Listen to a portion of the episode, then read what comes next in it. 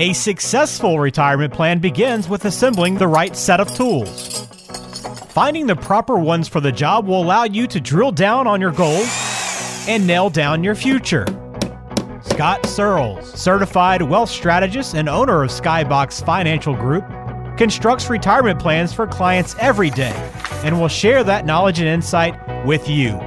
It's time to open the retirement toolbox and get to work. Welcome to another edition of the Retirement Toolbox. I'm Walter Storholt alongside Scott Searles, financial advisor, president of Skybox Financial Group in Cleveland, and serving you also in Bradenton, Florida. Uh, so whether you're in the Cleveland area or Florida, whether you like it cold or hot, doesn't matter. Scott's in both places to be able to meet with you, chat with you, and help you reach your retirement goals. Make sure that your financial future is set up for success. He has more than twenty years of experience in the financial planning world, and we talk to him each episode here to find out a little bit more about what's happening in the retirement landscape and how we can all best prepare. Scott, I hope you are doing well. What's going on in your world, my friend? Well, you know what? I am uh, trying. I'm getting uh, the holiday bug here. I mean, we're getting close to uh, Christmas and now, now. Yeah, yeah. This is the time when I like to come down, though. That this is the time when I like to go down to Florida, right? Oh, that, that's okay. what I, I so try to do more meetings down there, right? The warm so. weather at, at like you like a warm weather Christmas is okay for you. Oh no, absolutely! Christmas Day, I want to be in the middle of a snowstorm okay. right. and ten degrees. Okay? But leading up to it, you're okay. Being yeah, there. yeah, exactly. I mean, I, I total. I'm a white Christmas guy. I mean, the best the best Christmases are just you wake up in the morning and there's snow on the ground and you know it's cold outside. Yeah, it's, it's got to you, feel you, like Christmas outside. Yeah, you fire up the fireplace, open presents. Snowing outside. I've, I've had I'm, Christmases in the seventies, and it's just like, oh gosh, what is this? Yeah, I this mean, just isn't right. It, no, it, it, I it, when it comes to Christmas, that's the only day of the year when I would love and welcome a snowstorm for sure. All right, well, that's good. At least you're not a complete weirdo that you know wants it really hot on Christmas or something like that. No, hey, you know, more power to the people that like a, a nice warm Christmas where you can go swimming on Christmas morning. But there you go. There you go. I yeah, not me.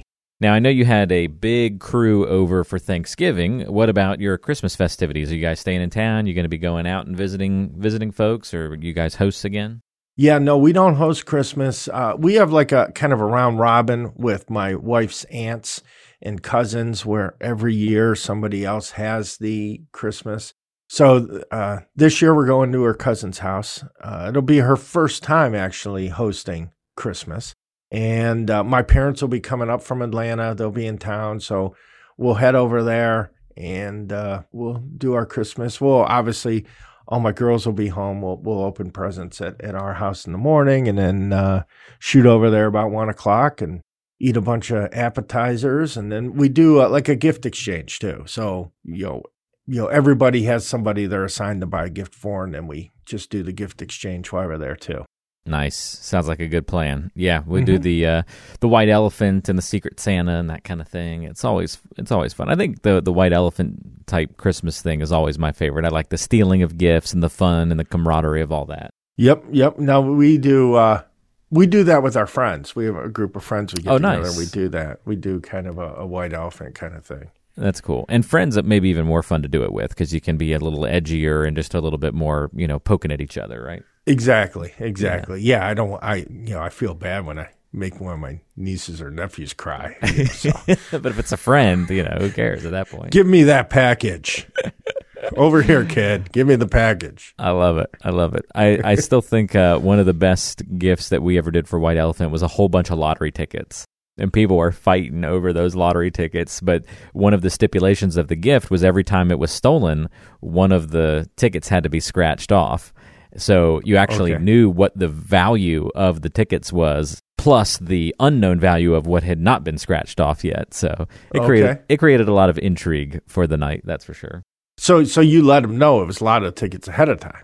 Uh, well, like, How'd no. they know they were lotto tickets? Well, the first person to open the gift, then obviously it then revealed, okay, these are lotto gotcha. tickets. And then yeah. the then there was a note explaining the rule that you had to scratch one off every time it was it was traded or stolen.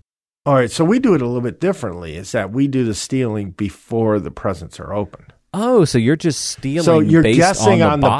box. You're oh. like, yeah, this is a heavy one, you know. So we're like, oh, we're gonna go with the, I want, I want the heavy one, or I want the big one. Or, oh, boy, I think this one is okay. this. You know what I'm saying? So for so us, th- that's that's round one. Is you you select just based on what the present looks like or feels like. Okay. But then you unwrap it, and that then the stealing can commence from there. But okay, well, that's an interesting version. If you just do all of the stealing based on the box, then unwrap it to see what you ended up with. That's another cool version of it. Yeah, I mean, that's the way we did it. I there, you could do it a ton of different ways, I guess. Yeah, yeah. Well, that one has a cool surprise factor at the end, where the other one creates more fervor for what the popular thing is that everybody wants to steal and that kind of thing. Yep, yep. So. Yep. That's pretty cool. I mean, we may have to try that variation one year and, and, and just for a little something different. Well, in your version, if you buy a crappy gift and no one steals it, you kind of feel bad, right? Like, right. Why does no one want my gift? Well, usually that's on purpose. Like you've, because we throw a few stinkers in there on purpose because it's like, oh, who's going to get left with the, you know, parrot or something weird, you know. Uh, we, we, we've had some weird gifts in the past. Oh, we had one that was a gag gift. It was like a, a cat shower curtain, and the cat was like in the stars in the galaxy and wearing like aviator sunglasses. That oh my was gosh, the... we have that in our bathroom at home. Do you really? No, I'm, no, oh, I'm just kidding. So we we got that as a gag gift, and people fought over it like it was the greatest gift ever. You know, it was just so it's funny what funny. people like latched onto. So, because some people like that kitschy, goofy stuff like that, you know? Absolutely. Absolutely. So, in any event. Uh, well, hopefully everybody's getting ready for the uh, holiday season, already in the midst of it, and uh, going to get some good time with family and friends over the next couple of weeks. We've got mm-hmm. some business to take care of, though, Scott, on our last podcast of twenty twenty-one. We're going to be talking about handling unreasonable requests. Boy, I'm sure none of us will be receiving unreasonable requests from family members and friends as we work through the holidays here over yeah. the next couple of weeks. But I've got I've got four daughters. I receive unreasonable you, requests you're every an day. Expert at this, yes, yes. yes. Um, uh, no wonder you wanted to talk about this topic today. Uh, so that's what we're going to dive into, how to handle unreasonable requests in the financial world, and uh, I think that'll be a good discussion. We've also got a good listener question today uh, from Elizabeth, who's got a question about a pension fund from a previous job and some other details, and so we'll get into that, and we're going to find out from Scott the hardest job that he has ever had in his life, so that'll be a lot of fun to chat about, too. All that and more coming up on today's show. But let's dive into the main stuff here, Scott. Certainly none All right. of our listeners are going to be guilty of making unreasonable requests in their lives or in the financial world. We know your daughters are, are guilty of it. Uh, but let's talk about some of the unreasonable requests we do hear from others, I'm sure, when you meet with them, or it just might be an unreasonable request that they have about their plan, their expectations, mm-hmm. perhaps, and explore what proper expectations maybe look like instead.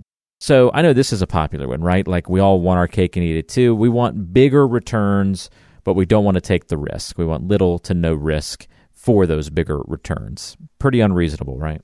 Well, Walter, uh, that's what I want too. Doesn't everybody want that? Yeah, why not? You know, I, and you know, sometimes with unreasonable requests too, people don't realize that they're unreasonable. You know, so you know, this one might be a little obvious, right? But I do get this all the time, though, that people will come in and they say, I want to make money without losing money. And I said, well, we can certainly do that. But you have to understand that that's called a bank account and you're going to get zero point zero zero zero three percent. That's not necessarily going to meet your goals. You're not going to outpace inflation. You're not going to be able to fund your whole retirement growing at zero point zero zero three percent. But yeah, so you know, everybody wants to grow their money and not lose money, but that you can't, like you said it perfectly, you can't have your cake and eat it too. You know, sometimes you can utilize annuities. People will utilize annuities for this. You know, the annuity salesman, you go and they give you a free steak dinner and uh, they'll sell you an annuity, right? With the whole idea being that if the market goes up, your account goes up. If the market goes down, your account stays flat. Now, you know, there's nothing unreasonable about that. That is a legitimate financial tool, and you can utilize that for a portion of your funds, but you can't use it for everything because they're too restrictive. They lock you up for ten years or whatever the case may be. You're only allowed to take ten percent free withdrawals. You're deferring your taxes. You might be paying, making your tax problem much bigger later on down the road for your family. You, you don't want to have all your money in there and try to do it that way because there's a trade-off with everything in the financial world. So you know, the whole idea here is that you get a portfolio that is at the risk level you're comfortable with and will be able to meet your goals. You know what the expectations are. You know, you know, how much can it drop? How much should we expect from a return? And then, you know, if you know that indeed that fits your situation, your plan, then it's, you know, then that portfolio will be good for you. But unfortunately, you know, you can't crank out forty percent returns and not have an opportunity to lose any money. Yeah, got to keep those expectations reasonable in that realm, no doubt about it. All right, something else that I'm sure you hear all the time, Scott, and this one's a little bit interesting. Um, and so it's not so much about finding like the hidden fees inside somebody's portfolio, but they might just come to you and say, hey, uh, can you reduce your fees for me? Or is the way that you get paid negotiable? That's, it seems like a fair question, but is it an unreasonable request? You know what? Actually, ironically, I don't get this a ton. Our fees are very transparent. They're very clear. And I tell everybody that, you know what, we are going to I want you to see value that's a multiple of what my fee is. And every quarter, you're going to get that statement. You're going to see what our fees are. We're going to see how much we deduct out of your T D Ameritrade account. And if in any quarter you feel that it's not worth it, then come and talk to me. But obviously, I run a business, and I tell everybody is that, you know, that fee needs to be fair for both of us. Uh, you need to be able to getting value, and, and you know we need to be able to, to make money at the same time too. So I just want it to be fair. You know, the the I always make a joke, and and that occasionally when I do have somebody that, that says, "Well, are your fees negotiable?" and uh, I say, "Well, yeah, sure. Instead of paying us one and a quarter percent, you can pay us one and a half." It always gets a little chuckle. That's good. I like that. So so uh, yeah, you know what? I don't get it occasionally, but. Uh, You know, I, I think, you know, in our case is that we provide a lot of value for that fee. So it really doesn't really become that much of an issue. Fees are only an issue in the absence of value. Oh, say that again. I liked how you ended that. Fees are only an issue in the absence of value. Wow, that's powerful. Nice, nice quote. Yeah, I could pull out some good ones. That's a quotable moment right there. Fantastic. Yeah. I like that a lot. Well, if you use that on anything else, you know, just send me the check. Just got to say, you got to whisper trademark whenever you say that sentence. Tra- trademark. Copyright. Whatever the proper one of those is. Uh, all right, very good. So can you reduce your fees for me? Interesting, you don't end up hearing that a ton. So uh, that's cool.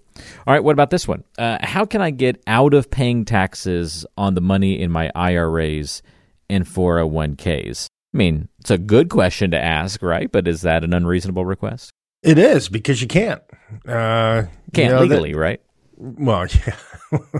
yeah, you can't legally. Uh, there, there's been plenty of people who have tried, and, and they they send in a nice uh, three by three cell with, with bars on the front of it. But no, you can't. Unfortunately, you know, that's what you signed up for. You put money in that four oh one k all the way the whole time while you're working. You didn't pay taxes when you were putting money in.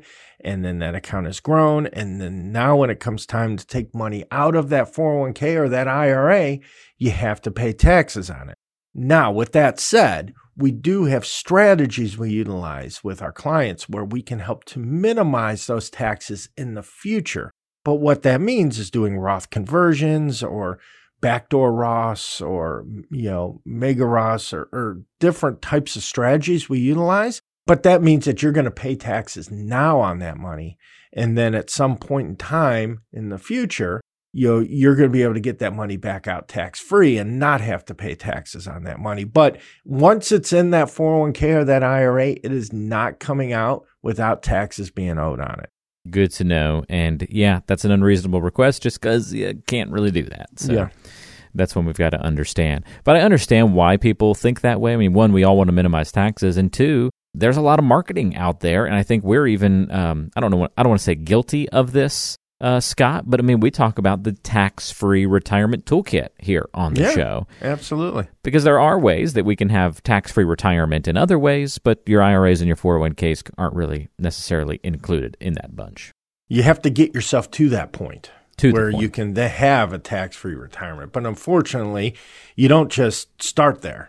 You need to work yourself to that point. And the earlier you start planning for that tax-free retirement, you know, the earlier you can be at a tax-free retirement. And, you know, to, to preface it too, I mean, uh, you know, tax rates can change, tax laws can change, and what we put in place now to get you a tax-free retirement may not necessarily even be a tax-free retirement by the time you'd get there.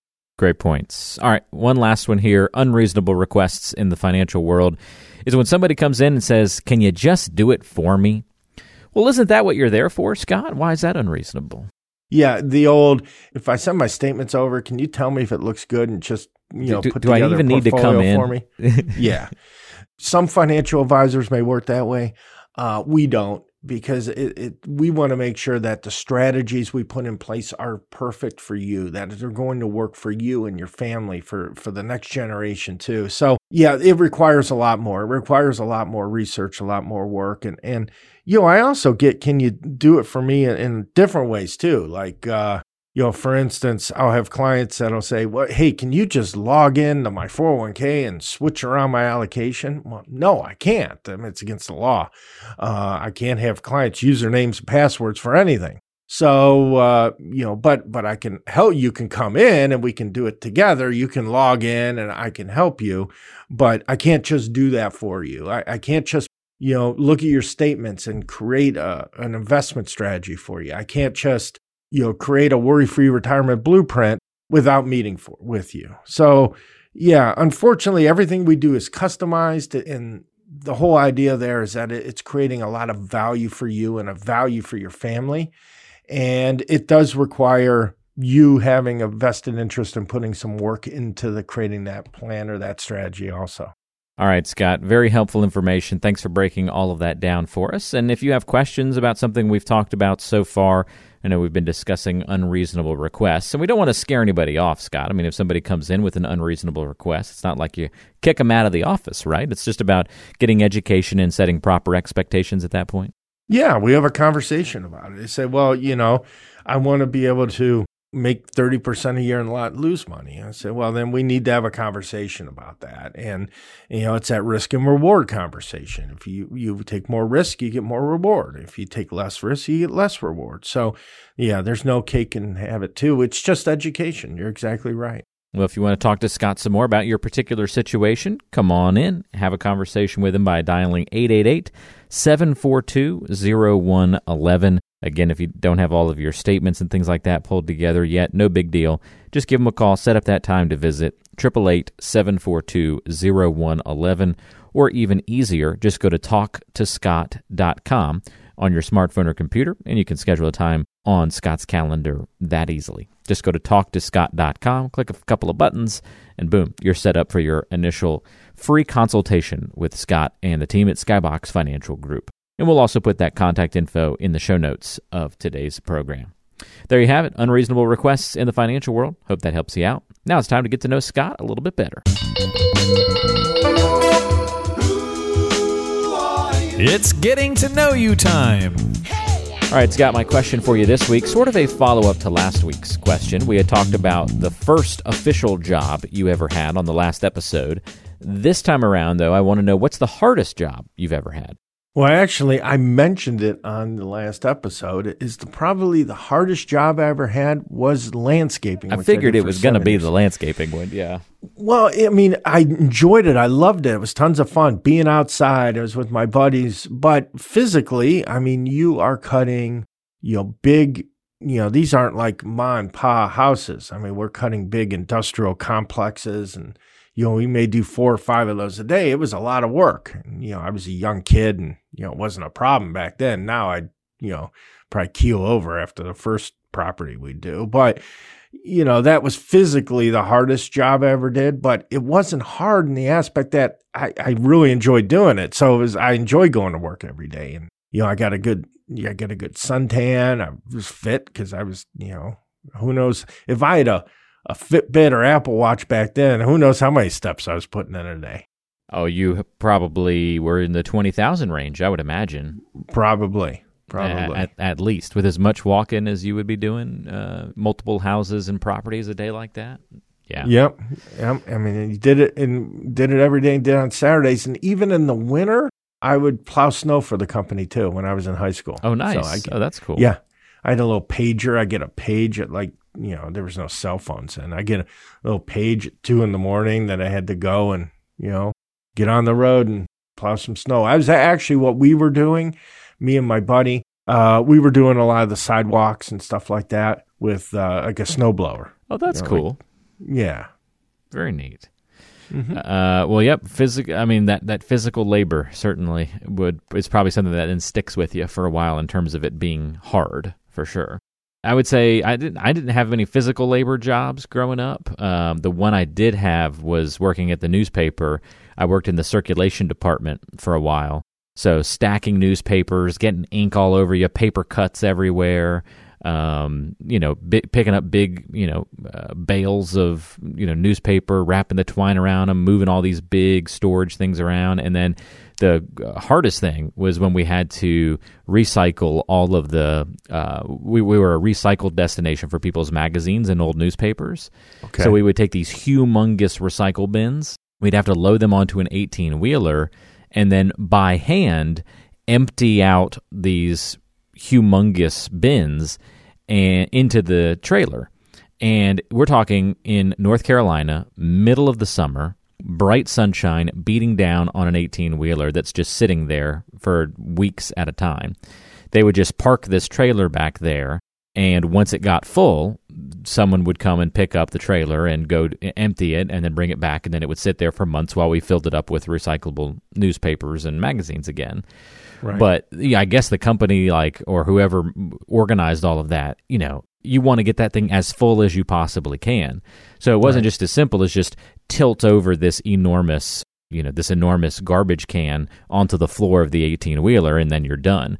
We had to mm-hmm. literally like bend into the trash can to pull up all of those papers and stuff and throw them high into the back of the trailer. So we try and build up the, you know, the trash mountain essentially right. at the front of the trailer, and then, you know, build it all the way back. And that was some physical labor. I mean, I know oh, it doesn't yeah. sound like those are heavy things, but when you're trying to do it efficiently and you're picking up, you know, ten, fifteen, twenty magazines at a time in your arms, leaning into a big bin, lifting them up, putting them over your head, and then chucking them as hard as you can in one hundred ten degree heat. Yeah, it was. Uh, that was probably the hardest thing. It was yeah, fun. The first few, it was fun too, first, though. the, the first few weren't bad, but then it started wearing on you. Got got a little old, yeah. But yeah. as a seventeen-year-old, it was pretty fun to, you know, work outside and get hot and sweaty and, you know, that kind sure. of thing. So it was kind of like your landscaping. It was just fun to fun to do for a little while. Yeah, yeah. Well, cool. Uh, hard jobs, kind of fun to look back on them, right? Not so much maybe when you're in them though, and when you're in the back of the trailer and it's one hundred ten degrees or landscaping and you're on your step number twenty thousand of the day. Uh, yep. Perhaps not as fun in the moment. Well, there you go. Uh, getting to know Scott a little bit better on today's show. More on the way. We're going to answer one of your questions coming up next. It's time for the mailbag. We want to hear from you. All right, our question this week comes to us from Elizabeth, and Elizabeth says, Scott, I have a pension fund from a previous job in a different state that's just been sitting there for years. I have the option to take a lump sum and invest the money myself. Should I do that or just leave it where it is and get a monthly pension when I retire? You know what, Elizabeth? This is a great question, and I run across this all the time. So there's a lot of different things to consider. Um, one of the things you should think about, so first of all, is your income. I mean, do you need to have extra monthly income every month? And don't forget, when you get that pension, that pension's going to be taxable. So it's going to get added to your taxable income.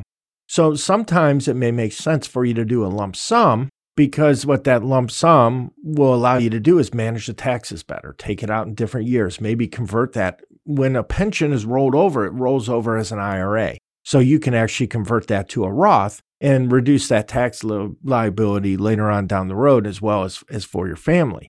The other thing is, is it a public or private pension? So for instance, if you work for uh, a government agency, a county or state or something, and you have a pension from there, then that might affect how your Social Security and how much Social Security you get.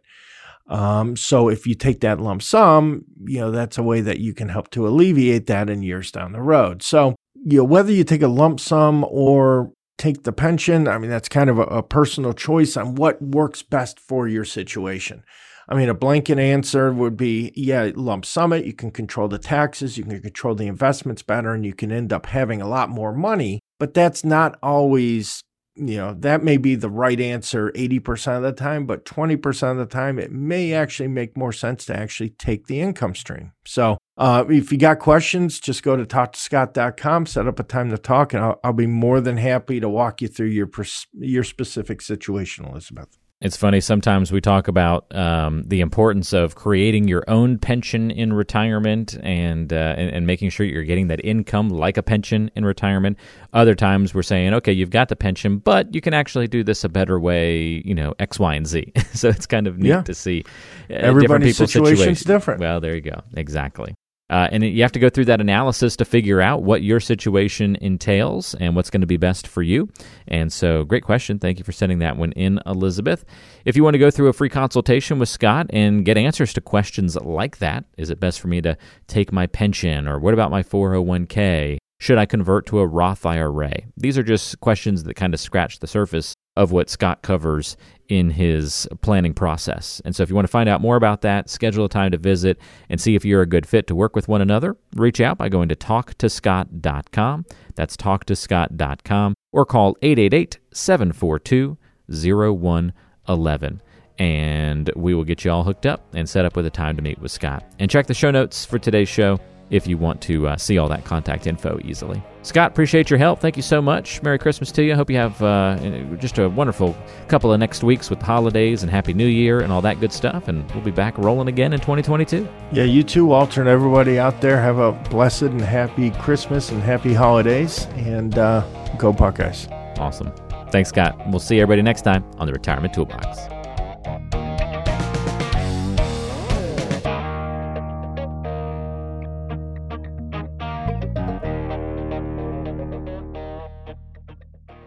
Investment advisory services provided by Skybox Asset Management, L L C.